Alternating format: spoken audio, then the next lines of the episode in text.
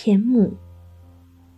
脚的大拇指和二拇指连在了一起，手的大拇指旁多长出了一个手指，对于人体来说都是多余的东西。肉瘤、毒疮虽然是后天所生，但是对于自然的本性来说也是多余的。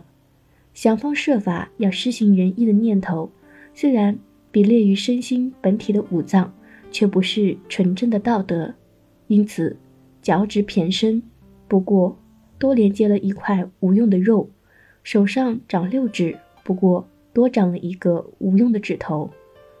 超出了五脏之情，走上了仁义的歪门邪道，只不过是小聪明而已。超出本体的多余，对于。一个视觉明晰的人来说，难道不是搅乱五色、糜烂文采、绣织出青黄相间的华丽服饰而炫人眼目吗？而离珠就是这样，超出本体的多余，对于听觉灵敏的人来说，难道不是搅乱五音、混淆六律，岂不是搅浑了金、石、丝、竹、黄钟、大吕的各种音调吗？而诗况。就是这样，超出本体的多余，对于倡导仁义的人来说，难道不是矫拙道德、闭塞真性来捞取名声，而是天下的人们争相的鼓噪、信守不可能做到的礼法吗？而曾参和史瑜就是这样，超出本体的多余，对于善于言辞的人来说，难道不是堆砌辞藻、穿凿文句？将心思拼斥于尖白的诡辩是非之中，而艰难疲惫地罗列无数的废话，去追求短暂的声誉。而杨朱和莫迪就是这样。所以说，这些都是多余的，矫造而成的不正之法，绝不是天下的治理正道。那纯正的道，不失去它的本性，所以合在一起，不能算是偏执、分歧。也不能算是知止，长的不能看作是多余，短的不能看作是短的不是不足。野鸭的腿虽然短，给它接上一节就会带来痛苦；鹤的腿虽然长，截下一节就会带来悲哀。所以，本来长的不能截短，本来短的不能接长，没有什么可以忧虑的。我想，那仁义大概不是人的本性吧。那些仁者为何不施行仁义的行为如此？而且，对于脚趾并生的人来说，分裂两脚趾他就会哭泣；对于手指旁出的人来说，咬断手指他也会哀啼。以上两种情况，有的是多于正常的手指数，有的是少于正常的脚趾数，而他们所导致的忧患却是一样的。当今世上的人人放目远视而忧虑人间的祸害。那些不仁的人，摒弃人的本真和自然，而贪求富贵。仁义难道不合人情吗？从夏、商、周三代以来，天下又怎么会那么喧嚣竞逐？用规矩、准绳来矫正形体，就是伤害了事物的本性；用绳索、粘胶来加固，就是侵蚀了事物的原貌。规定礼节和音律。和气的履行仁义，用以安慰天下，就是违背了原始的常态。天下事物都有它的本来常态，用这种原常态，就是指曲的不用狗，直的不用绳，圆的不用规，方的不用矩，粘合的不用胶漆，捆绑的不用绳索。所以，天下事物任其自然生长。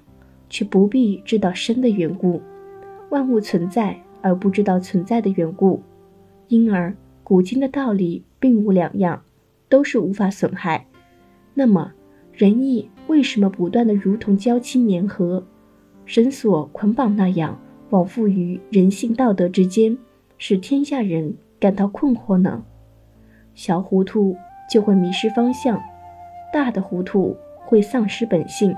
凭什么知道是如此呢？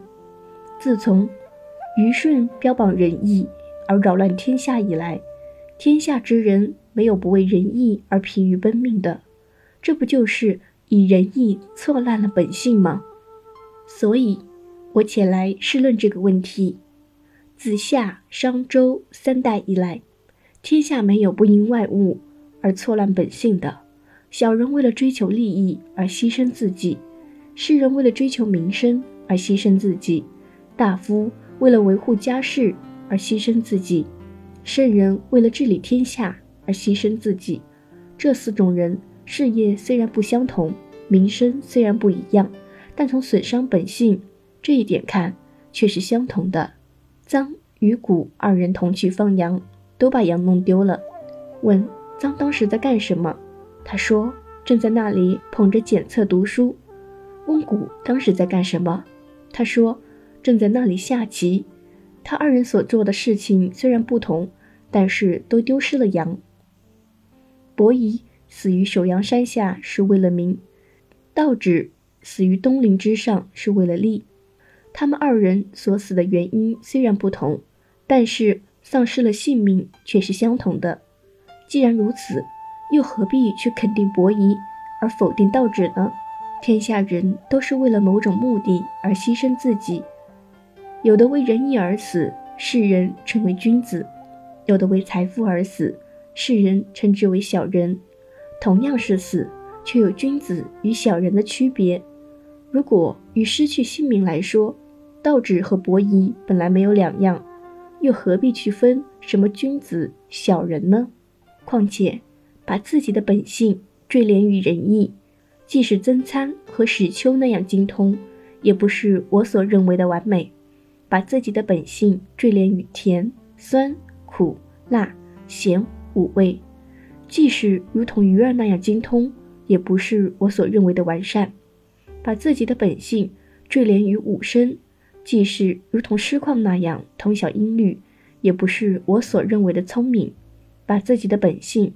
坠连于五色，即使如同黎珠那样通晓色彩，也不是我所认为的视觉敏锐。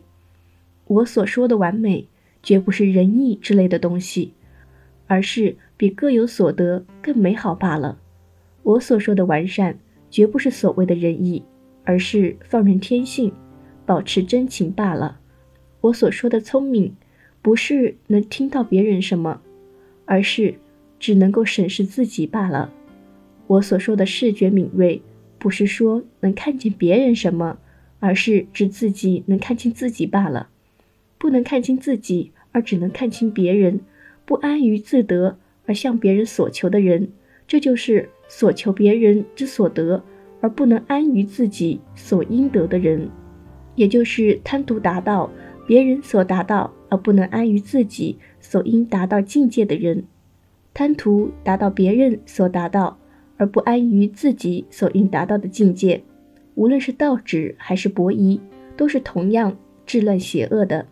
我有愧于宇宙万物的本体的认识和事物变化规律的理解，所以就上一层说我不能奉行仁义的节操，就下一层说我不愿从事治乱邪恶的行径。